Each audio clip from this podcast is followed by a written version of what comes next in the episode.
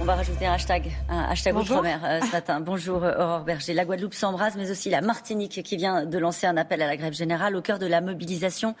L'obligation vaccinale euh, pour les soignants, mais aussi plus généralement le pass sanitaire, c'est un coup de chaud ou c'est plus grave que ça? C'est grave, c'est grave parce que ce sont des soignants qui sont pris pour cible, c'est grave parce que ce sont des civils qui sont pris pour cible et avec des destructions malheureusement importantes, avec des renforts armés euh, qui ont dû être envoyés sur place. Donc euh, le préfet en Guadeloupe a 2250 agents sous ses ordres, mais des renforts aussi du GIGN, notamment pour faire respecter tout simplement l'ordre républicain. La Guadeloupe, c'est la France, et donc la même loi s'applique. En tout cas, c'est à peu près la situation que l'on voit, que l'on décrit, et malheureusement ce qui se passe. Donc oui, et donc c'est la nécessité de la mise en place du couvre-feu, des renforts qui ont encore une fois été envoyés sur place. La Guadeloupe n'est pas extérieure à la France. La Guadeloupe, c'est la France. Donc la même loi doit s'y appliquer, à savoir l'obligation vaccinale pour les soignants, qui est maintenant massivement respectée, et tant mieux. Ça n'était pas le cas au tout début. Donc on voit que cette dynamique vaccinale, elle fonctionne, mais la dynamique vaccinale, elle est encore trop peu présente dans la population générale. C'est 39% euh, des Guadeloupéens aujourd'hui qui sont vaccinés et c'est pour eux-mêmes d'abord, encore une fois, pour leur santé qu'ils doivent Mais Aurore Berger, l'expérience vous a appris euh, que quand on est face à une situation de blocage, il faut parfois prendre des chemins de traverse, il faut parfois euh, écouter. Il y a une réunion autour du Premier ministre sur ce sujet ce soir. Est-ce qu'il faut euh, donner du temps aux soignants en Guadeloupe, aménager ce qui est en train de se passer sur place pour éviter justement que la situation ne dérape? Est-ce qu'on peut juste répondre à la violence par la fermeté ou est-ce répondre au blocage par la fermeté ou est-ce qu'il va falloir à un moment donné concerter? Le point de départ, c'est une obligation vaccinale pour les soignants qui doit s'appliquer sur l'ensemble du territoire national. Et encore une fois, la Guadeloupe, c'est le territoire national de la France parce que c'est la nécessité. Je ne vois pas comment on pourrait justifier qu'il y ait des dérogations en expliquant qu'un médecin ne serait pas le même parce qu'il exercerait en Guadeloupe ou qu'il exercerait à Paris ou à Marseille. Ce sont les mêmes médecins, ce sont les mêmes formations, ce sont les mêmes patients qui arrivent. Or, on a aujourd'hui un variant qui est extrêmement agressif, qui se propage beaucoup plus vite, un taux d'incidence extrêmement important. Et donc, on ne peut pas prendre le risque que les Français soient mis en danger par le comportement d'une minorité, soient mis en danger physiquement ou mis en danger sanitairement. Ce qu'ils expliquent, c'est qu'au-delà de, l'obligation vaccinale, il y a une situation euh, de l'outre-mer qui aussi euh, euh, fait en sorte que cette situation dérape, comme on l'a vu, avec, avec des violences, avec une jeunesse qui dit on s'occupe pas de nous, etc. C'est aussi ça qu'il faut entendre? Mais entendre, oui, mais en aucun cas, les violences ne peuvent être justifiées ou ne sont justifiables. Quand on a aujourd'hui euh, des personnes qui perdent euh, leur maison, euh, des incendies, comme on voit les images, des saccages, rien ne peut le justifier. D'abord l'ordre. Mais c'est d'abord l'ordre et l'ordre républicain. Et ensuite la discussion et les négociations, pourquoi pas? Mais la, la négociation, elle ne peut pas exister dans le chaos. Ça, ça n'est pas possible. Sur la situation sociale de la Guadeloupe et de la Martinique. Sur la situation sociale, encore une fois, vous le savez, il y a des dispositifs spécifiques qui existent pour renforcer, encore une fois, euh, le soutien de l'État parce que justement, il y a une situation insulaire qui le justifie. Ça, on le sait bien. Mais les dispositifs qu'on a mis en place, notamment massifs euh, d'aide pour les jeunes sur les questions d'apprentissage, sur les questions d'alternance, ça s'applique aussi à Guadeloupe. Il faut arrêter de, de considérer que l'outre-mer, ce serait à l'écart de la France. Ce serait différent. C'est la France. Et donc, si c'est la France, ça veut dire que les mêmes lois oui, c'est la France, mais on n'a pas les mêmes moyens. On n'a pas les mêmes chances quand on est là-bas, quand on est guadeloupéen ou martiniquais, que quand on est ici euh, à Paris, à Lyon ou à Marseille. C'est ça qu'ils vous disent aussi.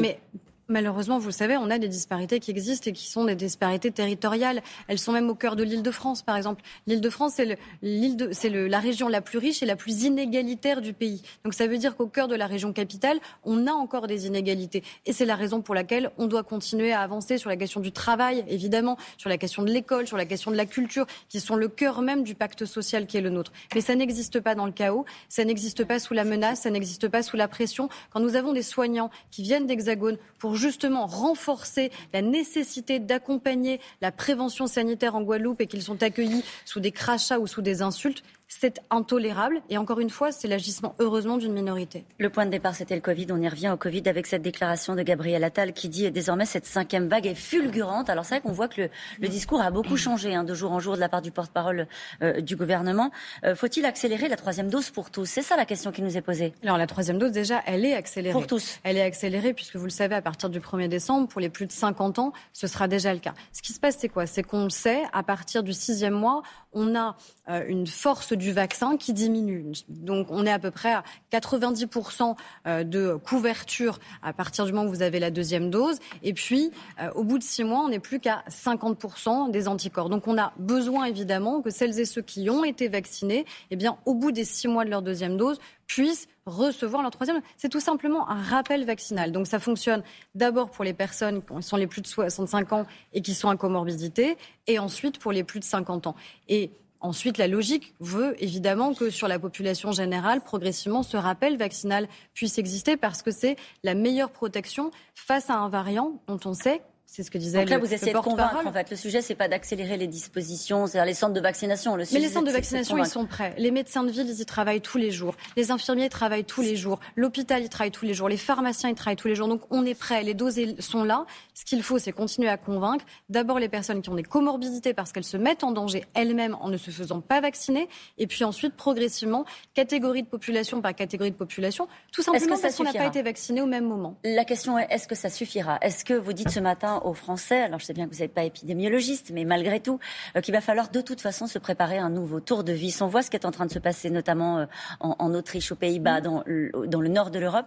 Est-ce que vous dites retour des jauges, euh, retour du masque obligatoire? Est-ce que ce sont des mesures qu'il faut se préparer à devoir revenir dans notre quotidien? Ça suffira si et seulement si déjà les gestes barrières sont à nouveau respectés. Or, on a tous on a tous, euh, évidemment, malheureusement, parce qu'on a besoin de retrouver notre vie normale, notre vie sociale, progressivement abolie des gestes barrières, qui sont une protection essentielle. On l'a toujours dit. Le vaccin ne garantit pas que vous ne puissiez pas contracter le virus. Le vaccin vous garantit de limiter au maximum les formes les plus graves et donc le risque d'être en réanimation mmh. et donc le risque de mortalité. Donc on a besoin des deux. On a besoin de continuer à convaincre sur la nécessité de la vaccination, sur les gestes barrières. Le masque, vous savez bien que dans un certain nombre d'espaces publics ou de rassemblements, il est redevenu obligatoire et mmh. il faut dans ces cas-là le respecter et le porter. Quand vous voyez ce qui se passe euh, à Vienne ou ce qui s'est passé à mmh. Bruxelles, vous dites qu'il faut aussi manier ces annonces-là avec un peu de prudence ou même ce qui se passe en Guadeloupe, c'est-à-dire sur l'espèce de ras-le-bol qui est en train de monter euh, dans les sociétés, dans les populations sur les mesures anti-Covid? Mais c'est légitime et c'est même, j'allais dire, presque rassurant. Mais ça veut dire qu'il faut y aller avec euh, prudence? Mais on a tous envie, évidemment, que cette période soit derrière nous. Donc c'est plutôt rassurant aussi que les sociétés aient besoin et envie et soif de plus de liberté. Et c'est ce qu'on essaye de faire. Sauf que les mêmes qui nous disent aujourd'hui, attention, il faut un tour de vis général, nous disaient il y a 15 jours ou 3 semaines, supprimer le pass sanitaire. On a eu ce débat à l'Assemblée nationale. On nous demandait de revenir sur le pass sanitaire. Qu'est-ce qui s'est passé? On voit que les pays voisins, qui parfois l'avaient supprimé, l'ont rétabli. Que certains reconfinent leur population, parfois de manière générale, d'autres uniquement les non-vaccinés. Donc si on veut tout faire pour éviter justement ces règles de manière générale qui devraient s'appliquer, ça veut dire qu'on doit faire respecter le pass sanitaire, ça veut dire qu'on doit continuer à convaincre sur la vaccination et qu'on doit respecter Parmi tous les hashtags que vous avez utilisés récemment, il y a le hashtag Wepenschrei. La joueuse de tennis euh, qui avait disparu après avoir accusé un dignitaire du parti chinois de viol a fait une euh, apparition. Euh, on l'a vu des images d'elle hier. Vous aviez donc relayé cette mobilisation. Est-ce que vous êtes rassurée? C'est une mobilisation internationale et c'est salutaire. Je salue notamment les sportifs qui sont engagés extrêmement nombreux jusqu'à dire qu'ils n'iraient pas euh, aux Jeux Olympiques, alors qu'on sait bien tout l'engagement des sportifs pour pouvoir concourir aux JO si jamais ils n'avaient pas des nouvelles rassurantes. Aujourd'hui, on a des images qui sont des images qui sont envoyées par les dignitaires chinois. On ne sait pas quelle est la situation On ne la voit pas libre, on ne la voit pas s'exprimer. Moi, je souhaiterais qu'elle soit face à vous, qu'elle soit face à des journalistes, qu'elle soit face à des journalistes qui pourraient démontrer qu'elle est en vie, qu'elle va bien, qu'elle est dans des conditions tout simplement libres de s'exprimer, libres de faire valoir ses droits en tant qu'être humain. Je voudrais avoir votre réaction sur euh, ces images. Est-ce que c'est du sport? En tout cas, Dimitri Payet, un, joueur de l'OM qui reçoit une bouteille en pleine tête hier. Le match euh, a été suspendu après deux heures de tergiversation. Euh, c'est juste un acte isolé, comme le dit Jean-Michel Aulas, ou est-ce que c'est plus grave que ça? C'est plus grave que ça parce que malheureusement, ce n'est pas la première fois que des joueurs sont pris à partie, soit parce qu'ils sont victimes de racisme de la part de certains supporters, soit parce que là, carrément, ils sont victimes de jets de projectiles qui peuvent être extrêmement dangereux. Et ce sont des actes qui font honte tout simplement au sport et aux valeurs qui sont celles du sport, qui sont des valeurs de rassemblement et qui sont contraires à l'éthique sportive. Une fois qu'on a dit ça, ça veut dire qu'il faut que les clubs eux-mêmes prennent leurs dispositions vis-à-vis des supporters qui tiennent ce genre de discours ou qui ont ce genre d'actes et qu'il y ait des mesures extrêmement fermes. Parce que si on ne veut pas que les matchs se finissent à huis clos ou qu'il y ait des interdictions de stade euh, généralisées, alors ça veut dire que les clubs doivent clairement prendre leurs dispositions. Merci beaucoup d'avoir été mon invité ce matin. C'était à vous Thomas.